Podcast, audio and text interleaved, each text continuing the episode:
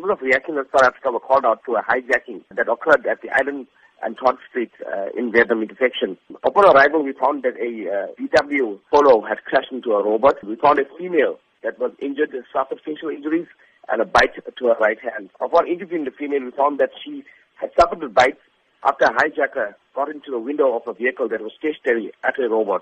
The hijacker then got into the window, attacked the female, and uh, when she drove off and crashed into the robot, he was injured after he, flung, he was flung out of the vehicle. So, which areas in the Durban vicinity have been notorious in recent times for these criminal acts? Mostly at the robots on the R102, uh, robots at the uh, CBDs in, in Phoenix, Durban, and surrounding areas. What should be common practice when a victim does come into contact with a criminal at any intersection or robot?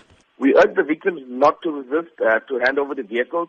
Uh, most of the time, the suspects are armed with firearms and they, are not afraid to use it. They have shot a few victims uh, in, in, some of the cases that we have attended to.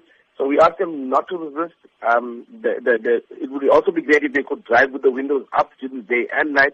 So what would you say are some of the usual mistakes that motorists do take for granted, which results in them being soft targets to these uh, vultures, if I could call criminals? Some of the victims, uh, when they parked the robots, like I said, had the windows down uh, female uh, victims usually put on makeup at the robot. They, they're not aware of the surroundings. Um, before the suspects uh, approached them, they could have driven off if they were aware or, or were, were looking around the vehicle when they were stationary.